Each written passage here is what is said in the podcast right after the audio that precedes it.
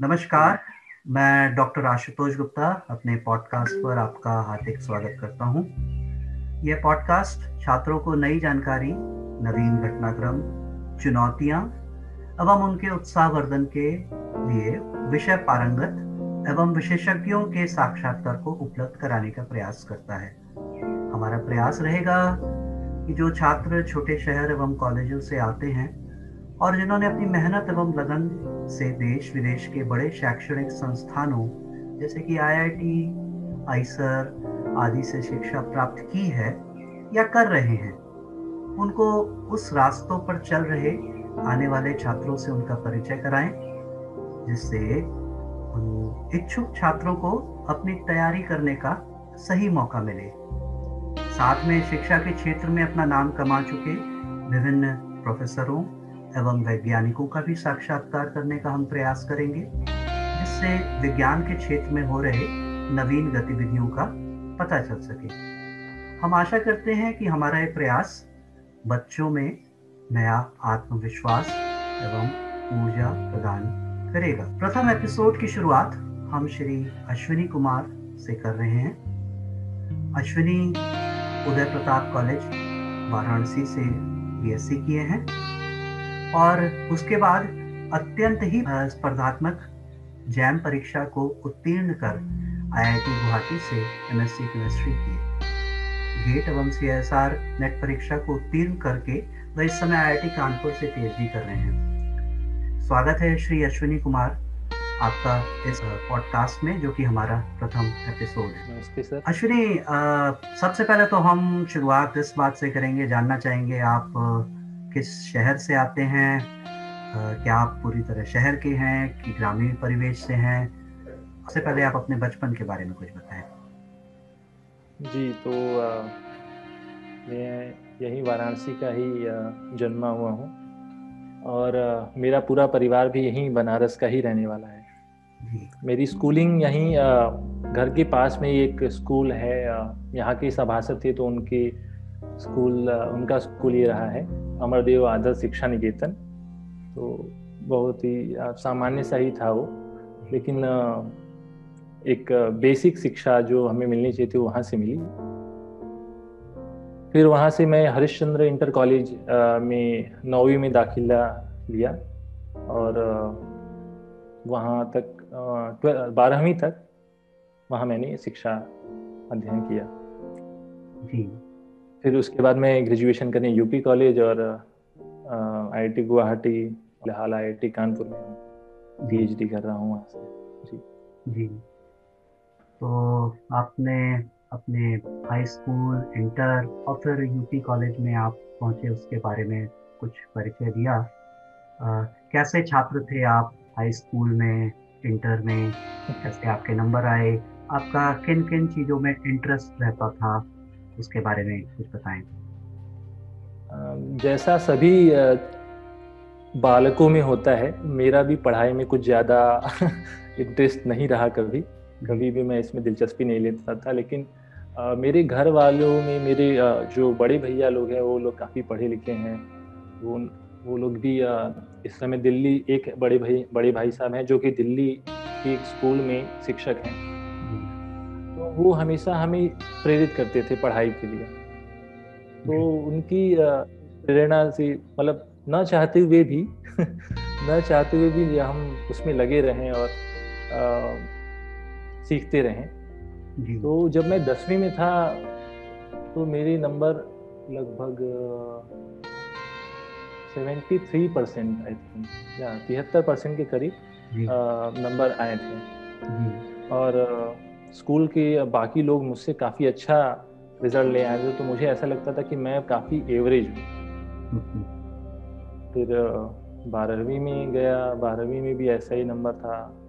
और जब मैं यूपी कॉलेज में दाखिला लेने वाला था उस समय एक अजीब वाक्य ये हुआ कि मेरे बड़े भाई साहब वेद प्रकाश जी वो जब चेक कर रहे थे कि मेरा कहीं एडमिशन हो रहा है कि नहीं तो उन्होंने देखा कि मेरा बी में भी नहीं हो पाया। मैंने एंट्रेंस एग्ज़ाम वहाँ दिया था वहाँ पर मेरा सिलेक्शन नहीं हुआ।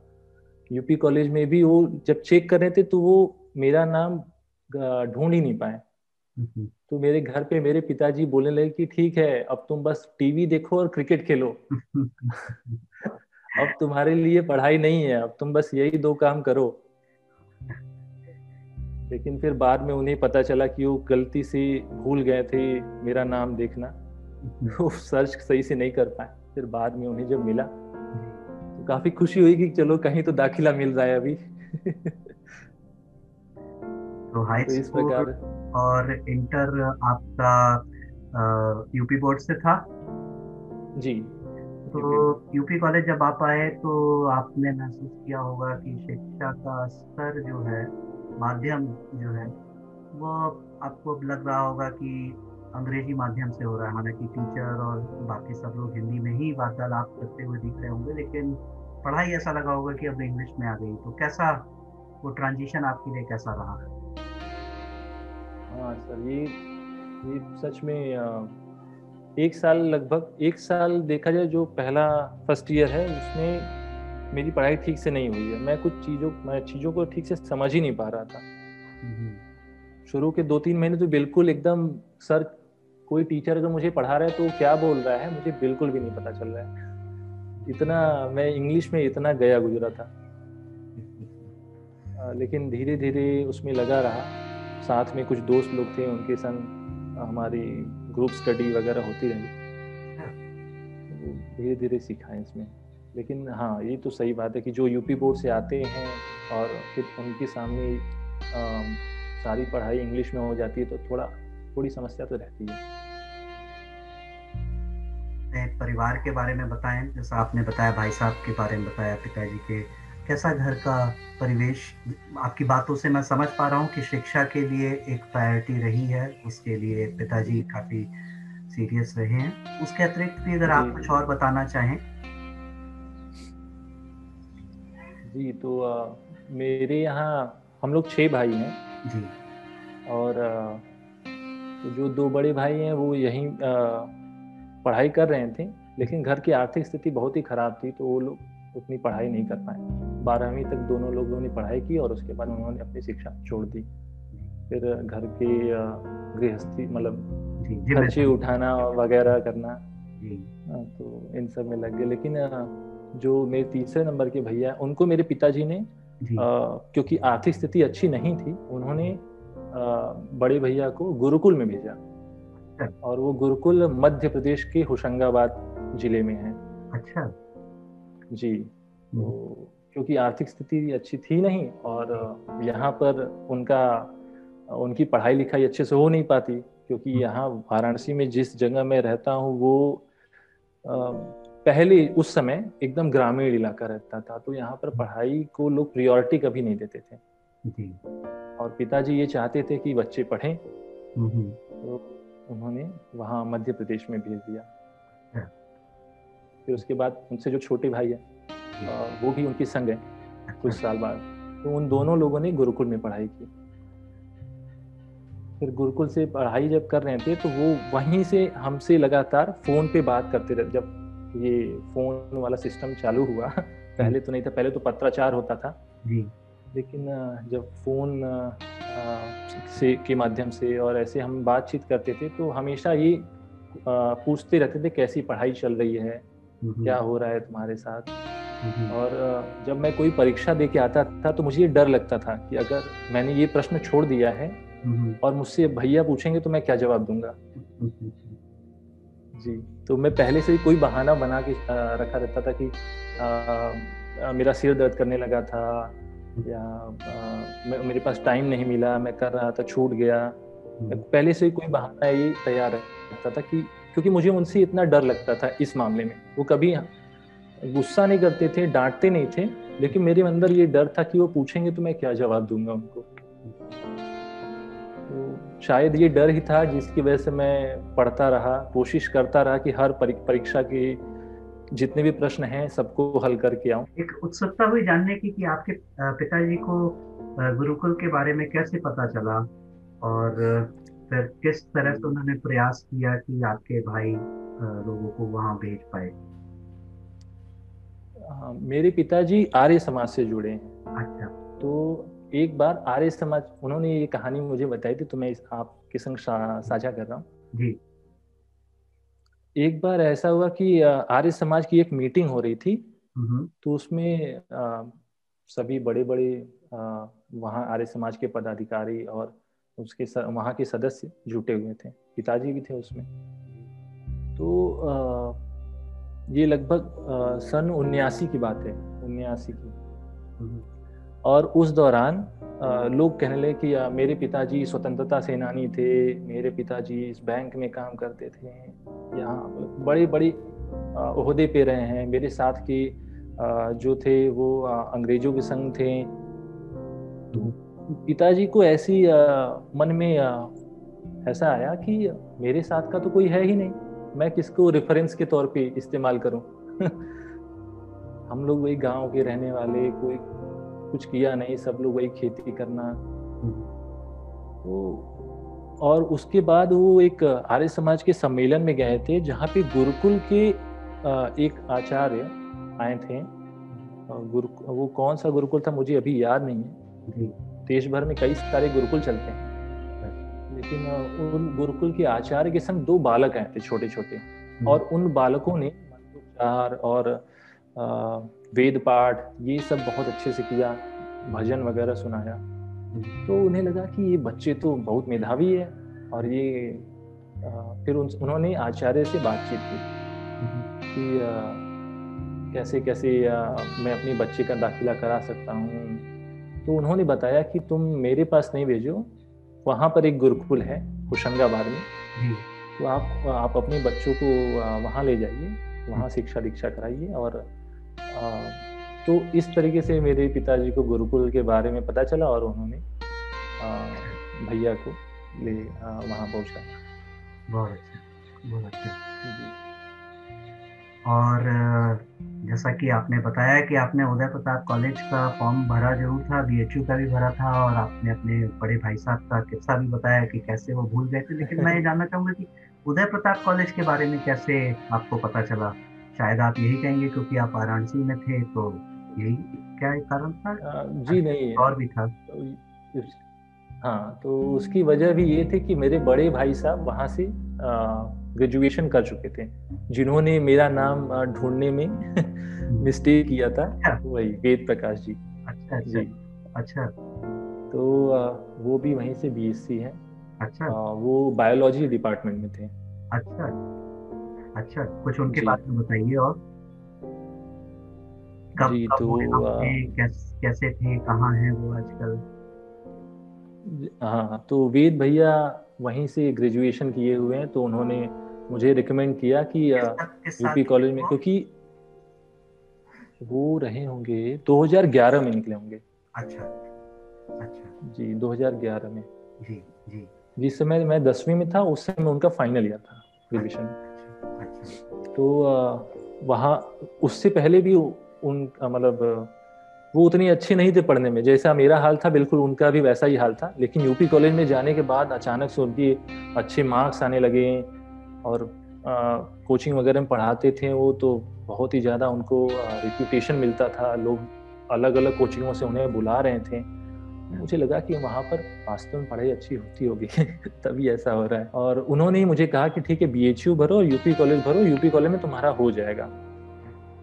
तो मैंने यूपी कॉलेज में भरा था। और वेद भैया जहाँ तक उनकी आगे की पढ़ाई की बात है तो फिर वो वहाँ से BHU गए। यूपी कॉलेज से BHU गए तो फिर मुझे लगा कि अगर यूपी कॉलेज से पढ़ने के बाद कोई BHU तक का सफ़र तय कर रहा है तो वास्तव में वहाँ पढ़ाई अच्छी होती होगी। बी में वो अप्लाइड माइक्रोबायोलॉजी में थे। फिर वहाँ से उन्होंने लाइफ साइंस से पीएचडी की जेएनयू से। फिर जे में पीएचडी कंप्लीट करने के बाद इस साल वो अभी यूएस गए हैं कॉर्नेल यूनिवर्सिटी में पोस्ट डॉक के लिए।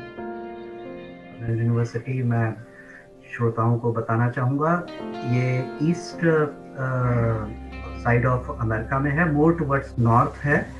और जो जो। फ़ेमस लेक्स हैं वो उसी के आसपास ही पड़ती हैं जैसे पाँच लेक्स जो हैं विस्कॉन्सिन मैं बाकी के नाम भूल रहा हूँ ईरी और ये सब। तो कॉर्नर उसी तरफ़ का है कनाडा के से सीमा सटती है।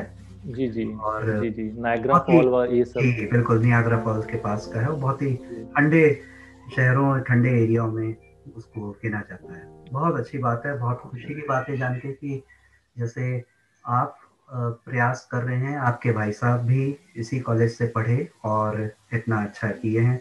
कभी हम चाहेंगे कि वो समय निकालें हम लोग से बात करें और बच्चों का इसी तरह उत्साहवर्धन करें। आगे बात को बढ़ाते हैं और आ, ये बताइए आपका समय उदय प्रताप कॉलेज में कैसा रहा? जैसा कि मैंने बताया पहला साल तो चीज़ों को समझने में ही लग गया। और मैं जब बारहवीं कर रहा था तो मेरा हमेशा से ये मेरी मेरी ये सोच थी कि मैं गणित विषय से आगे बढ़ूँगा। गणित विषय को अपना मेन स्ट्रीम चुनूँगा। और ग्रेजुएशन भी मैं मैथ से ही करूँगा। लेकिन आ, जब मैं फ़र्स्ट ईयर में पहुँचा तो आ, मेरा इंटरेस्ट चेंज हो गया। और ये मेरे संग लगातार होते आया कि मैं अपना इंटरेस्ट बदलता गया हूँ। जैसा मुझे आगे बढ़ने पर कुछ अच्छा लगने लगा, मैं उससे जुड़ते चला गया हूँ। तो कई बार लोग मुझे, मुझसे कहते थे कि अपना एक लक्ष्य साध के चलो, लक्ष्य की ओर अग्रसित हो। मुझे ऐसा लगता है कि मैं हमेशा अपना लक्ष्य बदलता गया हूँ। तो गणित वर्ग को पसंद करता था बारहवीं तक, फिर उसके बाद मैं यहाँ ग्रेजुएशन में आया तो फिर मुझे रसायन विज्ञान में दिलचस्पी हुई। पहले साल से ही रसायन विज्ञान मुझे थोड़ा अच्छा लगने लगा था। अच्छा। फिर सेकेंड ईयर में जब आया तो फिर मुझे ये महसूस हुआ कि मैं बहुत सारी ऐसी बेसिक चीज़ें हैं जो मैं नहीं जानता हूँ। मैंने अपने शिक्षकों से ये कहा कि आ, आ, मैं अगर कोई ऐसा प्रश्न आपसे पूछूँ केमिस्ट्री में कि जो आपको लगे कि इसे दसवीं या बारहवीं में ही इसे पढ़ लेना चाहिए ये मुझसे बहुत बेसिक सवाल पूछ रहा है। हम्म। तो प्लीज़ आप गुस्सा मत करिएगा। मैंने ऐसे तीन चार लोगों से ऐसे कह रखा था। कि अगर मैं ऐसा कोई प्रश्न करता हूँ जो आपको लगे कि ये बहुत ही रबिश क्वेश्चन पूछ रहा है तो प्लीज़ मुझे डांटिएगा मत क्योंकि वो मेरी इच्छा को रोक देगा। मैं जो इसके और जानने की इच्छा है मैं उसको ये रोक देगा। तो आ, ऐसा मत करिएगा। तो उन लोगों ने भी बिल्कुल वैसा ही किया जैसा मैं चाहता था। मुझे लगातार इनकरेज करते रहे। मुझे विषय से जोड़ते रहे। लगातार मैं उनसे इन चीज़ों में इंटरेक्ट करता रहा। और फिर मैंने ये डिसाइड किया कि अब केमिस्ट्री में मैं काफ़ी ठीक ठाक हो गया हूँ। मुझे केमिस्ट्री से ही जाना चाहिए। लेकिन जब मैंने एंट्रेंस एग्ज़ाम दिया था बीएससी के बाद तो मैं उसमें सफल नहीं हो पाया किसी भी एंट्रेंस एग्ज़ाम में ना तो मैंने आईआईटी जैम दिया था उसमें सफल हो पाया। बीएचयू दिया था डीयू दिया था। तो फिर ये लगा कि कहीं तो कमी है। थियोरी तो पढ़ी लेकिन उन थियोरी को मैं कहीं अच्छे से अप्लाई करने में असफल रहा हूँ। तो अब ये हुआ कि मैं मुझे खूब ढेर सारे प्रश्न चाहिए मुझे क्वेश्चन चाहिए मैं जितना ज़्यादा ज़्यादा सॉल्व करूँगा उतना अच्छा है। तो उसके लिए मैं दिल्ली गया। दिल्ली की एक कोचिंग है। तो वहाँ दिल्ली में कोचिंग ली मैंने। कोचिंग में बस यही मेरा काम था कि लगातार जितने भी प्रश्न मुझे मिले उन्हें हल करूँ। और मेरा फोकस भी ये था क्योंकि मुझे ये लगता है कि मैंने थियोरी काफ़ी हद तक पढ़ ली है। मैंने कई सारी किताबें पढ़ ली। मैंने आई एल फिनार पढ़ा मैंने पीटर साइक्स पढ़ लिया है मैंने एडी पढ़ रखी है। तो चीज़ें मैं जानता हूँ लेकिन मैं उन्हें ठीक से अप्लाई नहीं कर पा रहा हूँ। इस तरीके से फिर मैंने अपनी तैयारी की को काफ़ी क्वेश्चन आंसर वगैरह जहाँ भी मिलता था मैं हमेशा ढूंढता था। मैं मतलब इतना ज़्यादा जिज्ञासा हो रखी थी मुझे प्रश्नों की। कहीं भी कुछ भी मिल जाए मुझे इनफैक्ट एक प्रदीप पब्लिकेशन की किताब आती है वो सिर्फ़ क्वेश्चन बैंक ही होता है। मुझे नाम नहीं याद आ रहा है वो किस आ, किस ऑथर का है। तो मैं उसको बैठ के लगाया करता था। अच्छा। जी। तो इस फिर मैंने आईआईटी जैम का एग्ज़ाम दिया और खुशकिस्मती से मुझे आईआईटी गुवाहाटी से संस्था में पढ़ने का सौभाग्य मिला। दिल्ली में किन किन चीज़ों से आपको मदद मिल पाई? कि आपने कोई कोचिंग ज्वाइन की या फिर कोचिंग के मटेरियल्स को प्राप्त कर उनको लगन के साथ पढ़े। कैसा कितना समय आपने दिल्ली में बिताया और क्या आपके प्रयास रहे वहाँ पर? हाँ मैं ये बताना चाहूँगा कि कोचिंग दिल्ली में कोचिंगें जो हैं जुलाई में ही शुरू हो जाती हैं। लेकिन मैंने वहाँ दाखिला अक्टूबर में लिया था। अच्छा। और मेरा उद्देश्य बस यही था कि मैं जितना ज़्यादा हो सके मैं प्रश्न पाऊँ। मैं वहाँ की जो टीचर्स थे मैं उनसे इंटरेक्ट करता था। मैं ये नहीं कहूँगा कि उनका कुछ योगदान नहीं था उनका भी काफ़ी योगदान था। लेकिन मेरा मुख्य उद्देश्य यही यही था कि मुझे खूब का जितनी ज़्यादा हो सके उतने क्वेश्चन मिले मैं उन क्वेश्चंस को अटेम्प्ट करूँ। ताकि जब मैं एग्ज़ाम के लिए बैठूं तो मैं प्रिपेयर्ड रहूँ कि अगर ऐसे कुछ क्वेश्चन आया है तो उसके लिए मुझे ऐसे लॉजिक लगानी है। जी। तो मैं ज़्यादातर इन क्वेश्चन जो उनके क्वेश्चन बुकलेट थे उस पर ही डिपेंडेंट था। मैं यहाँ पर पूछना चाहूँगा कि क्या आप ये बताना चाहेंगे कि अगर कोई छात्र दिल्ली जा सकने में असमर्थ हो अब वो कोई भी तरह की चुनौती हो सकती है तो क्या वो वाराणसी में रहते हुए भी इन जैसे कॉम्पिटिटिव एग्ज़ाम को क्लियर कर सकता है बिना दिल्ली गए हुए? जी जहाँ तक क्लियर करने वाली बात है जैम बहुत ही ज़्यादा डिफ़िकल्ट एग्ज़ाम नहीं है। कट ऑफ़ पार करना बहुत ही आसान है क्वालिफाई करना काफ़ी आसान है। लेकिन आईआईटी जैसी संस्था में दाखिला लेना है तो आपको एक अच्छा स्कोर चाहिए होगा। अच्छा आ, अच्छे मार्क्स आपको लाने पड़ेंगे। तो उसके लिए अब सेल्फ स्टडी तो चाहिए ही ऑब्वियसली लेकिन अगर कोई आपको यहीं पे गाइड करने वाला मिल जाए या फिर क्योंकि मैंने देखा है यहाँ बीएचयू के जितने स्टूडेंट्स थे या जो मेरे कुछ दोस्त बने गुवाहाटी में जाने के बाद तो उन लोगों ने ऐसा कुछ किसी कोचिंग वोचिंग से पढ़ाई नहीं की थी। वो सिर्फ़ अपनी जो सिलेबस थे उसी को पढ़ रहे थे जो किताबें थी जैसे ऑर्गेनिक के लिए क्लेडन हो गई। क्योंकि क्लेडन मैं ये कहूँगा कि उसमें जितने भी बेसिक रिएक्शंस है ना सबके एग्ज़ाम्पल दे रखे हैं। तो उन लोगों ने ये ये किताबें पढ़ी थी और वहाँ के जो टीचर्स हैं वहाँ वो इन चीज़ों पे फोकस करते थे कि बच्चे अच्छी किताबें पढ़ें हमेशा। जैसे क्लेडन हो गई पी वाई ब्रूस हो गया।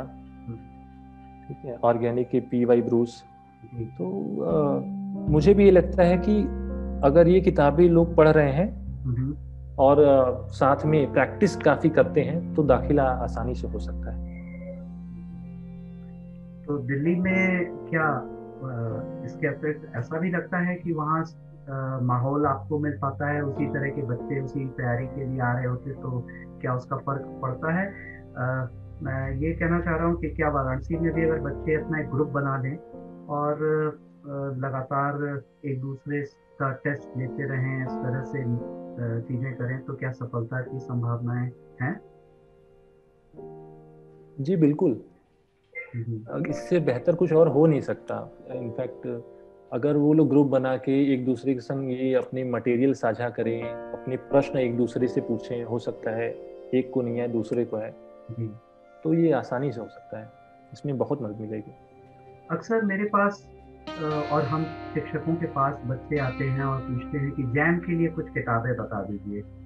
और आ, मेरा माफ़ कीजिएगा मैं आपको इंटरप्ट कर रहा हूँ जैम के लिए कोई ऐसी स्पेसिफिक किताबें नहीं है। और अगर हम उन स्पेसिफिक किताबों के संग जाएँगे तो आप कहीं ना कहीं अपना समय व्यर्थ कर रहे हैं। तो मैं ये कहूँगा कि आप अपनी इन जो बेसिक किताबें हैं उन पे फोकस रहिए। ऑर्गेनिक के लिए क्लेडन बहुत ही अच्छी किताब है। आप प्लीज़ उसे पढ़िए। और उसमें सभी जी। जी इनऑर्गेनिक के लिए मैं कहूँगा क्लेडन क्या बता रहे थे जी तो क्लेडन में बहुत सारा एग्ज़ाम्पल दिया दे रखा है। कैसे कैसे अटेम्प्ट करना है हम क्वेश्चन को।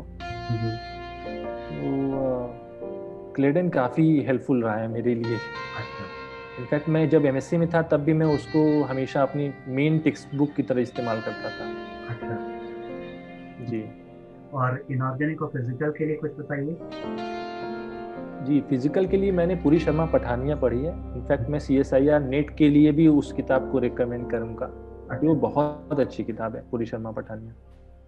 और अगर किसी फॉरेन राइटर का की, की किताबें देखनी है तो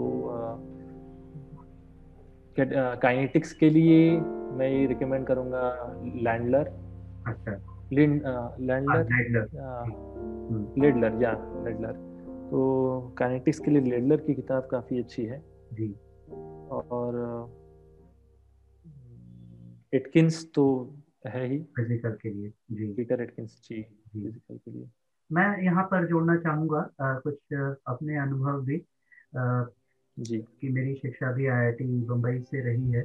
और मैंने पाया है कि जो टीचर्स क्वेश्चन सेटर्स होते हैं तो वो इनऑर्गेनिक के संदर्भ में J D B Cotton Wilkinson और हुई पर भी बहुत ज़्यादा ध्यान केंद्रित करते हैं। इसलिए मैं बच्चों को, क्योंकि आप भी बहुत चीज़ें बच्चों को बता रहे हैं और इसी उसी कारण मैं भी साथ में चीज़ों को जोड़ता हुआ उनको स्ट्रांगली इंकरेज करूँगा। जैसा कि आपने कहा कि बीएचयू में टीचर्स कहते हैं कि फॉरन ऑथर्स की बुक पढ़िए, जैसे कि क्लेडन ब्रूस का आपने नाम बताया ये का बताया। तो इस तरह की किताबों को देखिए और बेसिक्स क्लियर करें तो सफलता मिलेगी। और जैसा कि आप आप एक सफल अभ्यर्थी हैं। आप बता रहे हैं कि खुद मेहनत तो खुद से ही करनी है सेल्फ स्टडी करनी है जितने आप उस तरह के क्वेश्चन को अटेम्प्ट कर सकें आपके सफल होने की संभावना उतनी ही बढ़ेगी। ये कोई ज़रूरी नहीं कि दिल्ली आप पहुँचे। अगर आप ग्रुप बना सकें तो आ, और अंदर से एक सफलता की ज़बरदस्त प्रबल इच्छा है तो वो चीज़ें तो होनी ही होनी ही है। आगे बढ़ते हैं। आपका समय उदय प्रताप कॉलेज में कैसा रहा, इसका तो आपने बताया ही। पढ़ाई के अतिरिक्त किन चीज़ों में आपने कॉलेज में योगदान किया, या कुछ आप अपनी कुछ यादें जो साझा करना चाहें? जी तो उदय प्रताप कॉलेज में मुझे एक चीज़ बहुत अच्छी लगी कि वहाँ पर केमिस्ट्री डिपार्टमेंट हर साल एक वर्कशॉप सेमिनार ऑर्गेनाइज करता रहता था। तो उसमें हमें नए नए जो बड़े बड़े प्रतिष्ठित संस्थान हैं वहाँ के प्रोफेसरों से वहाँ के साइंटिस्ट से हमें इंटरेक्ट करने का मौका मिलता था। इनफैक्ट उदय प्रताप कॉलेज में के केमिस्ट्री डिपार्टमेंट में आ, दो बार ऐसा मेरे सम, मेरे सामने हुआ है कि एक साइंटिस्ट थे लॉबर ऑफ़ यूनिवर्सिटी के रिमंड जोन हाँ हाँ लब्रो के जी जी जी जी बिल्कुल सही लब्रो के। तो प्रोफेसर रिमंड जोन्स आए थे।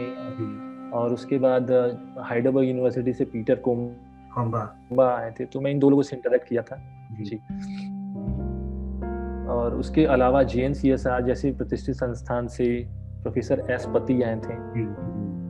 आ, मेरे जहाँ से मैं अभी पीएचडी कर रहा हूँ एम के गोराई आए थे प्रोफेसर एम के गोराई तो इन लोगों से इंटरेक्ट करने के बाद लगता था कि वहाँ पे कितना अच्छा रिसर्च होता होगा? ये लोग जो चीज़ें बता रहे हैं ये लोग खुद कर रहे हैं। या कुछ लोग रेफरेंस दे रहे हैं जैसा काम हो रखा है। तो इन चीज़ों को भी देख के बहुत जिज्ञासा होती थी केमिस्ट्री को और पढ़ने की। फिर उसके बाद जब हम लोग तीसरे वर्ष में थे तो एक कैंपेन चला था हमारे कॉलेज में सफ़ाई अभियान। तो उस सफ़ाई अभियान में भी मैं जुड़ा था। मेरे संग मेरे और भी दोस्त थे। आ, तो आ, हम सब इसमें काफ़ी एक्टिव थे। तो ये चीज़ें हमने यूपी कॉलेज में की तीन साल के दौरान। नहीं वो मुझे और यूपी कॉलेज में आप लोगों ने बड़ा अच्छा उसमें कंट्रीब्यूशन किया था। पोस्टर्स बनाए गए थे जगह जगह जी जी बिल्कुल। बिल्कुल बिल्कुल। और वो एक, इतना अच्छा माहौल हो गया था कि वो दो तीन साल तक वो सिलसिला बरकरार रहा। और वो एज ए टीचर भी हमने बहुत, हम सारे टीचर्स ने बहुत एंजॉय किया। सबको बहुत अच्छा लगता था कि इस तरह की पहल बच्चों द्वारा की जा रही, जिसमें आपने एक प्रमुख भूमिका भी निभाई थी बहुत अच्छी बात थी। इसके अलावा और कुछ आप बताना चाहें? जी, और, जब सफ़ाई अभियान का ये हिस्सा था उस समय कि हमने सबके बाजू पे ग्रीन रिबन बांधा था। हाँ अच्छा हम्म। तो वो एक अच्छी यादें हैं। हम्म, हम्म। अच्छा। तो जैम के बारे में आपको कैसे पता चला था क्या अपने भाई साहब के माध्यम से चीज़ें पता चली या समय के साथ ही पता चल गई कॉलेज में रहते हुए? जी नहीं कॉलेज में ही मुझे पता चला और मुझे जैम के बारे में भी तीसरे वर्ष में पता चला। अच्छा। जब मैं अपने बीएससी के तीसरे वर्ष में था तो उस समय मुझे पता चला कि आईआईटी में एमएससी भी होता है। उसी समय मुझे ये पता चला तो उससे पहले मैं ये सोचता था कि आईआईटी जैसी संस्था बीटेक एमटेक कराती है। और पीएचडी के भी कुछ लोग रहते हैं हायर रिसर्च करने के लिए। लेकिन मुझे ये बिल्कुल भी नहीं आइडिया था कि यहाँ पर एमएससी भी होता है। और तो मुझे पता चला पहले मैंने आपका वेबसाइट देखा तो उसमें पता चला कि आप आईआईटी बॉम्बे से हैं। आईआईटी एमएससी भी कराती है। तो उसके बाद फिर मैंने ये सब चीज़ें थोड़ी सर्च करना चालू की चालू किया किया तो उसमें पता चला कि हाँ एक परीक्षा होती है। फिर मैंने इसके लिए अप्लाई किया था। आपने जी तो इसलिए इसका एक कारण था कि मैं इसी वजह से तीस जो अटेम्प्ट दिया था बीएससी के बाद ही, उसमें मैं असफल रहा क्योंकि मुझे बहुत देर से इसके बारे में पता चला, मैं उतनी अच्छी तैयारी नहीं कर पाया था। ने हमें बताया कि कैसे जैम की आपने तैयारी की थी और आपने बहुत सी चीज़ें अपने जूनियरों को सलाह दी है बुक्स के बारे में बताया है। अब मैं जानना चाहूँगा आईआईटी गुवाहाटी तक का सफ़र कैसा रहा? आप आपके जैम में क्या पोजीशन थी? जिसके कारण आपको आईआईटी गुवाहाटी में दाखिला मिला और वहाँ पहुँच कर कैसा लगा। तो आ, मैंने जब जैम का एग्ज़ाम दिया था तो मेरी पाँच फाइव हंड्रेड थर्टी रैंक थी। और उस पर मुझे आई गुवाहाटी मिला था दाखिले की उसमें मैंने दाखिला लिया और एकदम डिफरेंट कल्चर मतलब यूपी कॉलेज से आईआईटी गुवाहाटी का। वहाँ लोग एकदम नई नई चीज़ें जैसे लैब्स हैं लैब्स में हम नए अपरेटस देखने को मिल रहे हैं कुछ नए इलेक्ट्रॉनिक डिवाइसेस देखने को मिल रहे हैं और बी में जैसे मैं था तो यहाँ पर मुझे कुछ आ, अपने यहाँ वो अभी फैसिलिटी नहीं है इंस्ट्रूमेंट्स की। तो वहाँ जाने के बाद जो हम सुनते थे कि एन क्या होता है या यूवी यूवी और आईआर तो अभी है शायद यूपी कॉलेज में। लेकिन आ, हम लोग को वहाँ पर डिफरेंट इंस्ट्रूमेंट्स देखने को मिले तो ये चीज़ें उत्साहित कर रही थी हमें। फिर हॉस्टल लाइफ भी जीने का मौका मिला वहाँ पर तो वो भी एक चीज़ रही। जी।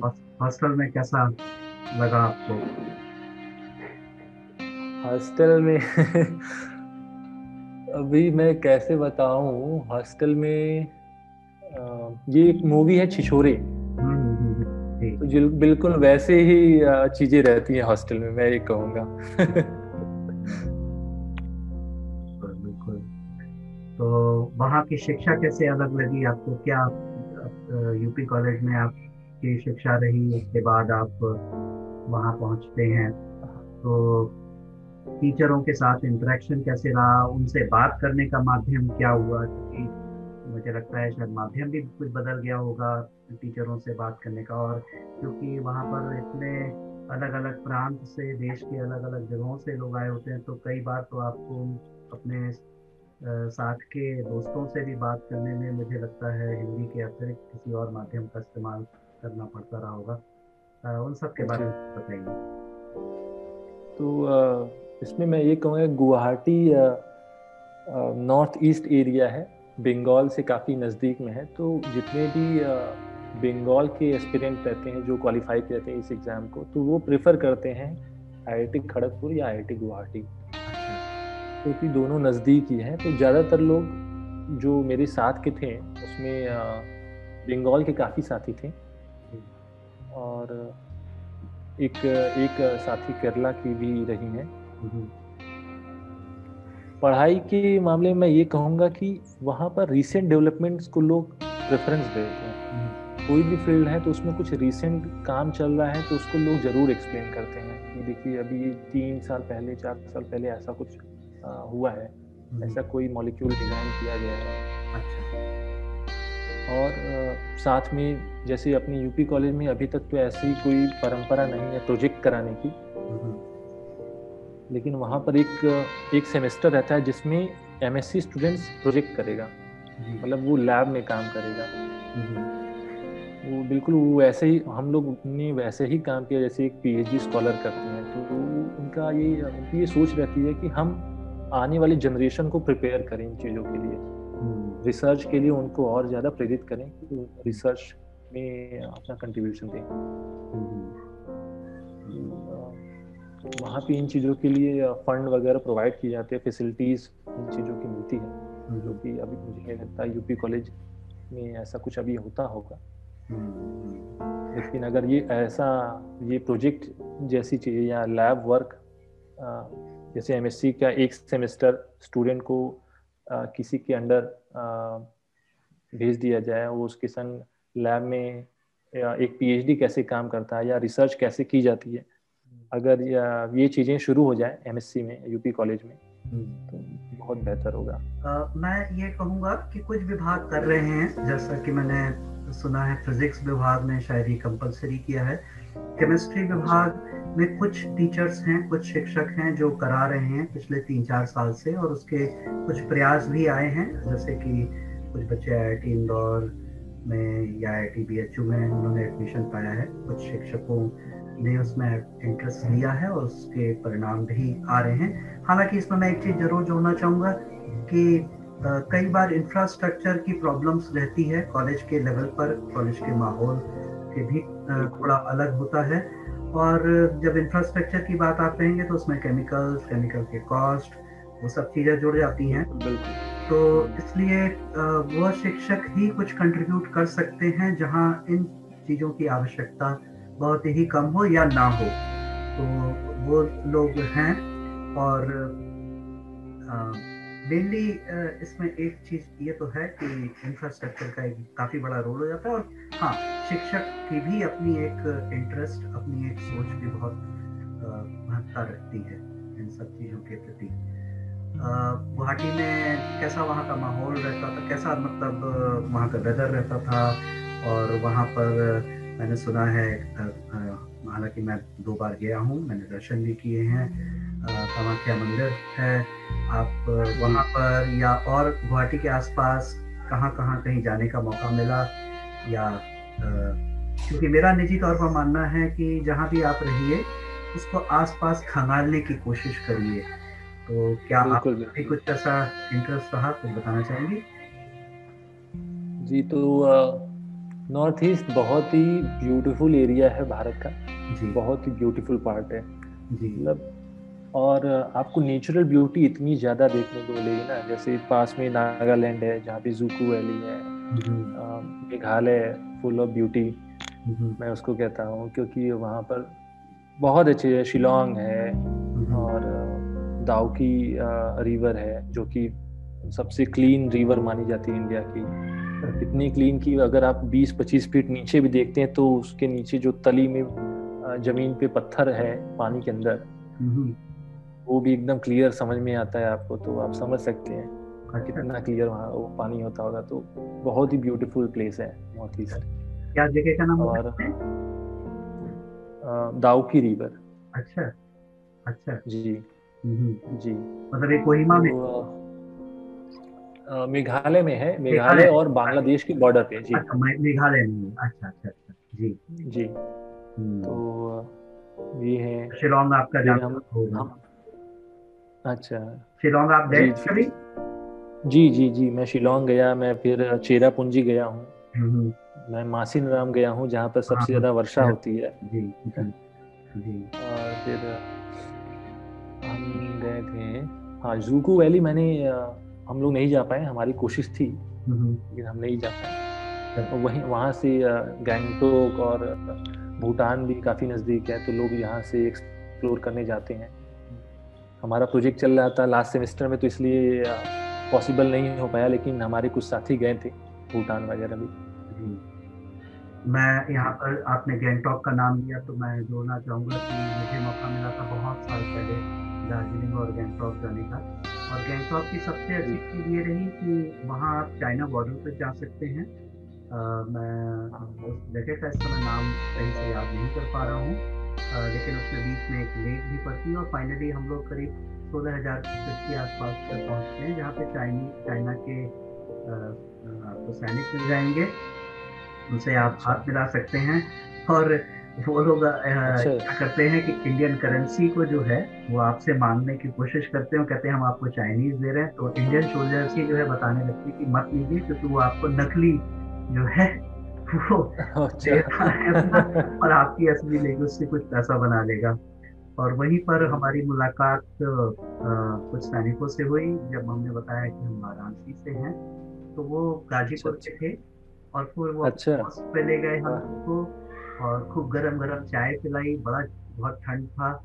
और तब महसूस होता है कि आप जब अपने शहर से अपने गाँव से जब दूर रहते हैं और आप जब बस अपने शहर का ही नाम ले लेते हैं तो लोग कितनी अच्छी केमिस्ट्री बॉन्डिंग उस समय बन जाती है। और केमिस्ट्री को समझना हो तो तब आप समझ पाते हैं कि कैसे एक नॉन बॉन्डिंग कैसे एक नॉन कोवलेंट बॉन्ड इंटरेक्शन में तब्दील हो रहा होता है। और फिर उनके साथ संबंध बना रहे तो कैसे कैसे वो जो है अलग अलग स्वरूप में बॉन्ड्स के स्वरूप मतलब बन सकते हैं। तो क्या आई टी गुवाहाटी में रहते हुए आपने फिर एमएससी के बाद जॉब या फिर विदेश जाने का क्या फिर आगे की क्या आपकी सोच रही? हाँ तो आईआईटी गुवाहाटी से पास करने के बाद मैंने कुछ जगह इंटरव्यू दिए थे। जिसमें से आईआईटी गुवाहाटी भी था पीएचडी के लिए। पीएचडी हम्म। के लिए इंटरव्यू देने में फिर वहाँ मेरा सिलेक्शन हो गया था हम्म। लेकिन मेरी इच्छा थी कि मैं फिर से गुवाहाटी में नहीं मैं किसी और संस्थान पढ़ूँ क्योंकि मैं हर जगह पे मतलब मैं अपनी अपने कैरियर को अलग अलग जगह पे देखना चाहता हूँ अलग अलग नज़रिए से हम्म। तो मैं ये सोच रहा था कि मैं विदेश जाऊँ विदेश में जाके पीएचडी करूँ क्योंकि हमारे यहाँ से मेरे कुछ साथी गए हैं जिसमें से एक साथी अभी कुछ दिनों पहले मिनीसोटा में पहुँची है यूनिवर्सिटी ऑफ़ मिनीसोटा यूएस और कुछ लोग टेंपल यूनिवर्सिटी में हैं कुछ ओहायो स्टेट में हैं।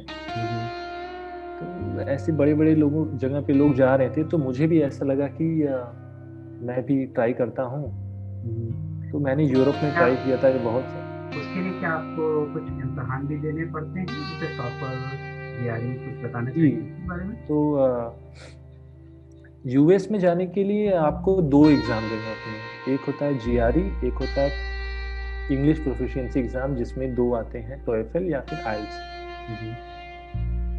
तो जीआरई तो कंपलसरी है यूएस जाने के लिए क्योंकि वही फंड करती है। मैं अगर गलत नहीं हूँ तो शायद ऐसे कुछ है कि जीआरई ही फंड करती है। हाँ जीआरई में जो अच्छा स्कोर रहता है उसके आधार पर यूनिवर्सिटी आपके सिलेक्शन करने में बहुत ज़्यादा बायस हो जाती है क्योंकि मान के चलती है कि आप सबसे ज़्यादा योग्य हैं। तो वो एडमिशन में एक देने में बहुत बड़ा क्राइटेरिया रहता है। प्लस आपका एक अनुभव भी रहता है। जैसे आपने अगर एमएससी में प्रोजेक्ट किया है तो वो अनुभव अगर पेपर आ गया तो और अच्छा और प्लस आपके जो प्रोफेसर हैं एमएससी के बीएससी के उनकी रिकमेंडेशन जी जी। उनकी रिकमेंडेशन बिल्कुल।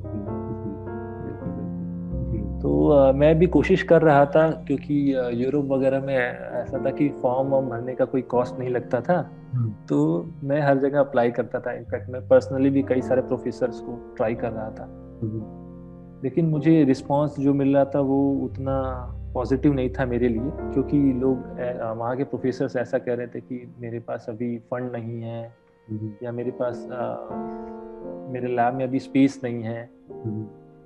तो आप नेक्स्ट ईयर अप्लाई करिए वगैरह वगैरह। लेकिन वो डायरेक्टली ऐसा नहीं बोल रहे थे कि मैं नहीं लूँगा तुम्हें। हम्म। तो ये चीज़ मुझे अच्छी लगी। कम से कम निगेटिव में थोड़ा तो पॉजिटिव है।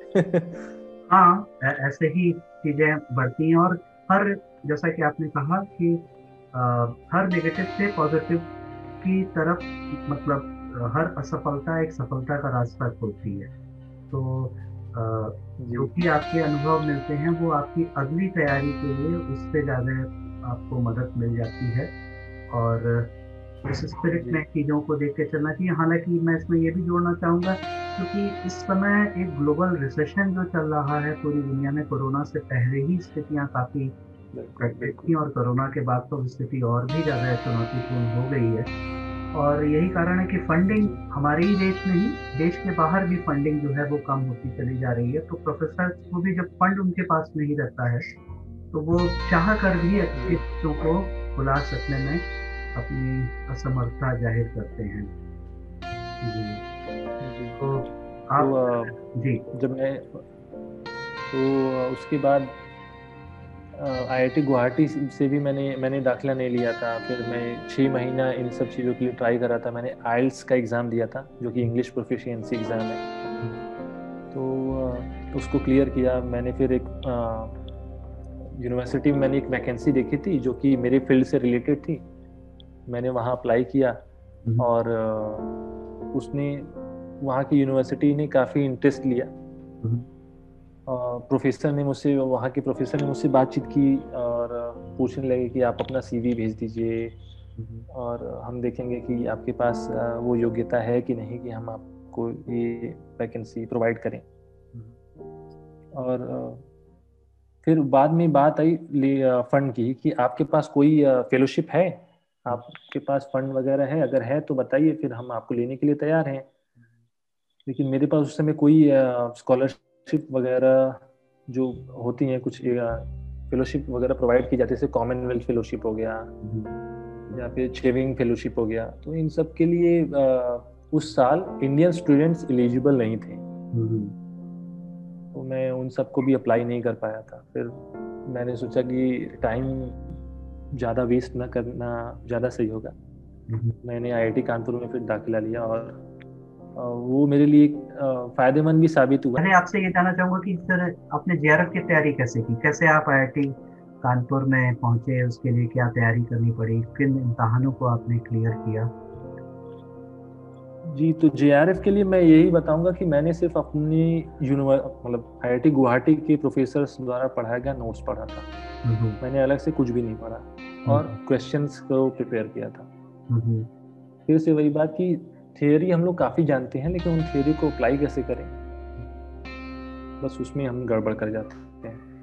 तो मैंने खूब देर मतलब जहाँ जहाँ ये सी एस आई आर से पेपर्स डाउनलोड किए और उनको प्रैक्टिस किया। फिर मैंने एनालाइज किया कि मैं कुछ टॉपिक्स हैं जिसको मैं प्रिपेयर करके नहीं जा रहा हूँ। एक दो बार मैंने अटेम्प्ट दिया था तो उसमें असफल रहा। तो उन क्वेश्चन को एनालाइज किया कि हाँ ये ये टॉपिक ज़्यादा इंपॉर्टेंट है। तो उनको एनालाइज करके कि इससे इतने क्वेश्चन आएँगे इससे क्वेश्चन नहीं आते हैं तो मुझे इस पर कम ध्यान देना है। ये सब करके मैंने अटेम्प्ट किया और हो गया।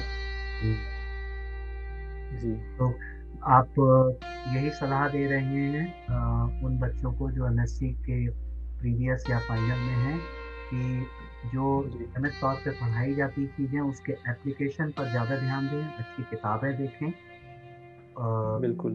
और अपना और थोड़ा एनालिसिस करें कि उन पेपर्स हम्म। में कैसे क्वेश्चन आ रहे हैं और क्योंकि इससे पहले मैं जब जा रहा था दो बार जब मैंने अटेम्प्ट दिया था तो उसमें क्या था कि मैं सिर्फ़ दो टॉपिक जैसे इनऑर्गेनिक और फ़िज़िकल हम्म। तैयार करके जाता था ऑर्गेनिक छोड़ दिया हम्म। या इनऑर्गेनिक ऑर्गेनिक पढ़ के जा रहा हूँ फ़िज़िकल छोड़ दिया ऐसा कुछ करता था लेकिन इस बार मैंने किया कि थोड़ा थोड़ा सब पढ़ के जाओ और दो चीज़ें एकदम जैसे इनऑर्गेनिक और फ़िज़िकल इन दोनों को मेन फोकस दो और ऑर्गेनिक में जो बेसिक बेसिक चीज़ें हैं जिससे नंबर उठा सकता हूँ मैं उन चीज़ों को पढ़ लो कह रहा हूँ कि हाँ अपना एनालिसिस भी होना चाहिए हम्म। कि आ, किस टाइप के क्वेश्चन किस चैप्टर से क्वेश्चन ज़्यादा आ रहे हैं हम्म। जैसे सी एस आई आर में C S I R NET का जब एग्ज़ाम देते हो तो उसमें काइनेटिक्स हो गया क्वांटम केमिस्ट्री हो गई हम्म। इन और ये स्पेक्ट्रोस्कोपी में एनएमआर हो गया हम्म। इनसे काफ़ी क्वेश्चन आते हैं हम्म। तो उनको मैं मैंने क्या किया कि छह सात साल का पेपर लिया और एक एक करके मैंने सिर्फ़ उन क्वेश्चन को देखा कि इससे इस चैप्टर से कितने क्वेश्चन आए मैंने सब चैप्टर लिख दिया उससे चार क्वेश्चन आए इस साल तीन क्वेश्चन आए इस साल पाँच क्वेश्चन आए अच्छा। सब एनालिसिस कर लिया तो उसके हिसाब से मैंने ये डिसाइड किया कि मुझे किन चैप्टर्स को ज़्यादा फोकस करना है हम्म। फिर उसके बाद मैंने ऑर्गेनिक में कुछ रिएक्शंस मैंने सिलेक्ट किया हम्म। वहाँ आई आई टी गुवाहाटी में जाने के बाद मैं ऑर्गेनिक में उतना ज़्यादा इंटरेस्ट नहीं ले रहा था तो उसमें मैंने डिसाइड किया कि मुझे क्या क्या पता है हम्म। और उसके अलावा कौन सी रिएक्शंस आ रहे हैं जैसे जूलिया ओलिफिनेशन और उसके बाद पैटरसन रिएक्शंस जो होते हैं ये ये कुछ रिएक्शंस मैंने डिसाइड किया तो इन रिएक्शंस को डिसाइड करने के बाद कि हाँ इनसे ये आ रहा है इसको कैसे सॉल्व करना है इसकी स्ट्रैटेजी क्या है? इनके मैकेनिज्म्स देखें। आपको क्या लगता है कि क्यों ऐसा है कि बी के बच्चे उसी साल जैम ग्यारह निकाल ले रहे हैं जबकि हमारे हमारे क्षेत्र के कॉलेजों में हमारे बच्चों में वो थोड़ा समय लगता है। वो भी निकालते हैं लेकिन एक साल का समय किसी किसी को इससे भी और ज़्यादा समय लग जाता है। क्या आप प्रमुख वजह समझते हैं इस चीज़ की? मुझे लगता है कि हम जो पढ़ा रहे हैं कई बार मतलब वो काफ़ी पुरानी हो चुकी है चीज़ें। अब हम्म। उसमें कुछ रिसेंट एडवांसेस जो हो रहे हैं उनको भी एक्सप्लेन करना चाहिए। जैसे ये जो रिएक्शंस हैं हार्टविक एमिनेशन ये बहुत ज़्यादा पुरानी रिएक्शन नहीं है। लगभग पंद्रह मतलब मैं कहूँगा बीस पच्चीस साल पुरानी रिएक्शन है। हम्म। और उसको बहुत ज़्यादा लोग प्रियोरिटी दे रहे हैं। तो ऐसा होना चाहिए कि सिलेबस बहुत पुरानी चीज़ें ही हम मतलब जो हम पहले से पढ़ाए आ रहे हैं बस वही चीज़ें न रहें जो नए एडवांसेस हो रहे हैं उन चीज़ों को भी इंक्लूड करते चलें। आई गुवाहाटी मुझे यही चीज़ अच्छी लगी। जो एकदम रिसेंट चीज़ें चल रही हैं फ़ील्ड में उन चीज़ों को भी वो लोग बताते रहते हैं। इसमें बच्चे भी अपनी तरफ़ से प्रयास कर सकते हैं कि मान लीजिए कुछ चीज़ें अगर नहीं भी कवर की गई हैं सिलेबस में ना होने के कारण पर बच्चे खुद भी कर सकते हैं क्योंकि मैं अगर अपना अनुभव बांटना चाहूँ तो ये सच है कि हम लोग आईआईटी बम्बई में थे लेकिन खुद अपने नोट्स बनाना और सारा सिलेबस देखना और क्या क्या चीज़ हमको नहीं पढ़ाई गई है उस हिसाब से खुद किताबों से सामग्री को प्राप्त करना और फिर करना। तो मुझे लगता है दोनों ही चीज़ें महत्वपूर्ण हैं। जैसे कि एकदम नई चीज़ें जहाँ पर बताई जा रही हैं जिन संस्थाओं में बहुत अच्छा है। जिनमें अगर नहीं हो पा रहा है तो मैं आपके साथ साथ बच्चों को भी ये पास ऑन करना चाहूँगा कि अपनी तरफ़ से प्रयास करें। अपनी तरफ़ से उन चीज़ों को जानने की कोशिश करें। तो वो भी अच्छा रहेगा। और कुछ अगर आप जैरब की तैयारी के लिए बताना चाहें? जी तो इसमें मैं एक चीज़ ये जोड़ना चाहूँगा कि जब किताबें कोई ले तो कोशिश करे कि वो एक बिल्कुल नया एडिशन हो। अच्छा। कि कई बार जब नया एडिशन रहता है उसमें कुछ चीज़ें लोग जोड़ देते हैं। थोड़ी बहुत जो नए नए रिएक्शंस हैं या नए टॉपिक्स हैं उनको बीच में जोड़ देते हैं। तो मैंने ये पाया है कि पुराने एडिशन और नए एडिशन में थोड़ा डिफरेंस रहता है। तो मैं ये रिकमेंड करूँगा अपने दोस्तों को भी वो कोशिश करें कि नए एडिशन की किताबें पढ़ें। बहुत अच्छी बात आपने बताई। आईआईटी कानपुर का माहौल कैसा है? कैसे वो गुवाहाटी आईआईटी कानपुर से अलग आपको लगता है? आ, मैं ये कहूँगा कि आईआईटी गुवाहाटी बिल्कुल नदी के किनारे बिल्कुल शांत जगह पे है। और आईआईटी कानपुर बिल्कुल सिटी इंडस्ट्रियल एरिया। हाँ पर मैं अश्विनी आपसे एक चीज़ ज़रूर जानना चाहूँगा क्योंकि मैं भी आईआईटी कानपुर में करीब छः महीने छः सात महीने बिता चुका हूँ। और मुझे ये आपने सही कहा इंडस्ट्रियल एरिया लेकिन देखा जाए तो शहर से इतना दूर है कि वो भी अपने आप में टापू सा ही लगता है। गंगा नदी है वहाँ से भी। जी जी। बहुत दूर नहीं है गंगा नदी वहाँ से भी। और दूसरी बात ये कि आईआईटी कानपुर में समय बिताया मुझे ज़्यादा दिन नहीं हुए हैं तो हाँ, मैं बहुत ज़्यादा हाँ, उसमें विश्लेषण नहीं कर पाऊँगा। क्योंकि लॉकडाउन चालू हो गया क्योंकि मैं हाँ, जी। मैंने यहाँ दिसंबर में ही ज्वाइन किया था। और मुश्किल से तीन महीने तीन हम्म। महीने में रहा हूँ हम्म। और उसके बाद से मैं अपना पूरा समय घर पे ही बिता रहा हूँ मैं ज़रूर हम लोग इस बारे में आगे जब भी आपका अगला साक्षात्कार करेंगे तो इस बारे में आपसे और जानना चाहूँगा मैं आ, आ, आ, मुझे कुछ पता चला कि कुछ एक प्रधानमंत्री से संबंधित कोई स्कॉलरशिप होती है कोई पुरस्कार होता है जी. उसमें आपका ही नाम है कुछ उस बारे में बताना चाहेंगे? जी तो आ, मैं ये बताऊँगा कि अभी आ, दो महीने पहले मुझे एक स्कॉलरशिप मिली है जिसका नाम है प्रधानमंत्री अनुसंधान छात्रवृत्ति। या प्राइम मिनिस्टर्स रिसर्च फेलोशिप तो उसके तहत हर स्टूडेंट्स को seventy thousand initially seventy thousand per month provide किया जाता है। और ये स्कीम इसलिए गवर्नमेंट ने लाई कि जो यहाँ के टैलेंट है जो बाहर जाने को हमेशा सोचते रहते हैं उनको रोका जा सके। हम्म। तो उन्हें अगर हम ज़्यादा पैसे प्रोवाइड करेंगे तो वो रुक सकते हैं उनकी उनका ये उनकी ये स्कीम है। तो उसके तहत मैंने अप्लाई किया था और सौभाग्य से मुझे ये मिल भी गया। बहुत अच्छी बात है। ये आपकी ही निजी उपलब्धि नहीं है। आपके कॉलेज की आपकी संस्थानों की जिनसे साथ आप जुड़े रहे हैं उन सब जगहों के लिए भी वहाँ के शिक्षकों के लिए वहाँ की फैकल्टी के लिए एक गौरव का विषय है। कुछ अपनी हॉबी के बारे में आप बताना चाहेंगे? क्या तो हॉबी मेरी मैं जी तो मैं क्रिकेट खेलने में बहुत बहुत अच्छा लगता है मुझे क्रिकेट खेलना। अच्छा। गाना गाना मुझे बहुत अच्छा लगता है। मैं सिंगिंग वगैरह करता हूँ। अच्छा बहुत अच्छा। फिर कविताएँ कविताएँ पढ़ना मुझे अच्छा लगता है। मुझे लिखना तो नहीं आता है हम्म। लेकिन मुझे जैसे रामधारी सिंह दिनकर जी की रश्मि रथी है अच्छा। मेरी फेवरेट कविता है। हम्म। मैं उसे मतलब वो महाकाव्य है अपने आप में। तो बहुत ही अच्छा लगता है मुझे रश्मि रथी पढ़ना। खासतौर पे वो तीसरा सर्ग जो कि आपको इंटरनेट पे बहुत छाया हुआ मिलेगा कृष्ण और दुर्योधन का संवाद। अच्छा। जी। बहुत अच्छा बहुत अच्छा। तो ये सही बात है कि आप अभी पीएचडी के प्रथम सीढ़ी पर ही खड़े हैं। अभी तो सफ़र लंबा है और काफ़ी आगे चुनौतियाँ और संभावनाएँ हैं। तब भी जानना चाहूँगा आगे के लिए आपने क्या सोचा है? आगे के लिए अभी यहाँ से एक्चुअली क्या है कि मैं जिन प्रोफेसर के अंदर ज्वाइन किया हूँ हम्म। वो बिल्कुल नई फैकल्टी है यहाँ आई कानपुर में। उनका नाम डॉक्टर रितिका गौतम है। और तो अभी यहाँ से जाने के बाद अभी हमें लैब सेटअप करना है क्योंकि हम वो भी नहीं कर पाए थे। हम्म। दो महीने लगभग हुए थे उसके बाद से मैं यहाँ दो तीन महीने के बाद से घर से घर पे ही हूँ। तो वहाँ जाने के बाद सबसे पहला काम तो अभी यही होगा लैब सेटअप करना है कौन कौन से ऑपरेटर्स कौन से केमिकल्स वगैरह हमें चाहिए। उन सब चीज़ों की व्यवस्था करनी है।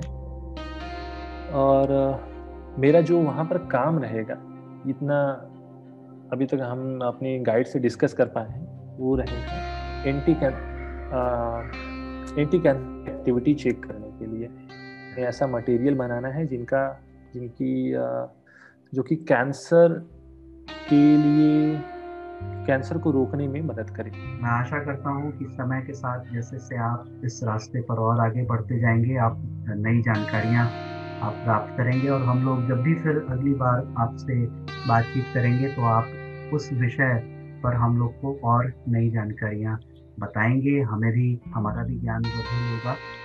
चलते चलते फिर से एक वही सवाल कि जूनियरों को अपने आप क्या सलाह देना चाहिए? जूनियरों को मैं सलाह ये दूँगा कि आ, हमेशा अपनी तैयारी पूरी रखिए। अगर आप असफल हो रहे हैं इसका मतलब ये नहीं कि आगे रास्ते बंद हो गए। आप अपने काम में लगे रहिए। अगर आप मेहनत करेंगे तो कहीं ना कहीं सफल होगा ज़रूर। और अगर आप मुझसे मेरे पिताजी ये कहते रहते हैं कि हम्म। मेहनत किसी भी चीज़ में करो ना वो कभी व्यर्थ नहीं जाती। किसी भी चीज़ में अगर तुम खेलने में ही अगर मेहनत करो ध्यान से उसको खेलो तो तुम उसी क्षेत्र में पारंगत हो जाओगे। तो मैं यही सुझाव दूँगा अपने दोस्तों को कि जिस भी क्षेत्र में रहें अपनी पूरी मेहनत से लगे रहें। हंड्रेड परसेंट दे उस चीज़ में। अश्विनी आपने हम सबके लिए समय निकाला आप हमारे छात्र हैं। बहुत खुशी हुई। और सबसे अच्छी चीज़ वह ये कि मुझे लगता है हमारे इस साक्षात्कार इस वार्तालाप से जूनियर्स को काफ़ी नई जानकारी पता चल रही होगी क्योंकि मेरा निजी तौर पे मानना है कि हम हमारे जो बच्चे हैं उनमें टैलेंट की कमी नहीं है। उनके पास अगर कुछ कमी है तो एक्सपोजर की कमी है। और वो एक्सपोजर तभी पूरा किया जा सकता है।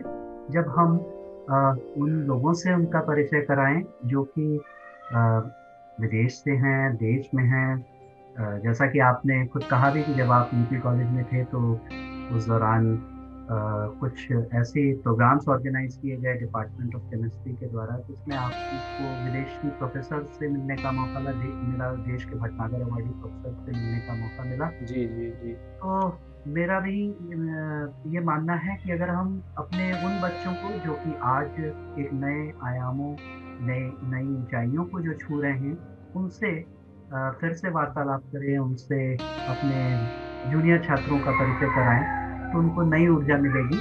और उस संदर्भ में ये प्रयास है, और आगे भी ये प्रयास चलता रहेगा। हम जल्दी ही और छात्रों के साथ या अन्य प्रोफेसर या वैज्ञानिक, इनको लेकर आपके पास आना चाहेंगे, प्रयास करेंगे और हम आशा करते हैं कि छात्र जो हैं, वो उससे लाभान्वित होंगे। अश्विनी, आपने हमें समय दिया, उसके लिए बहुत बहुत धन्यवाद आपका भी बहुत धन्यवाद।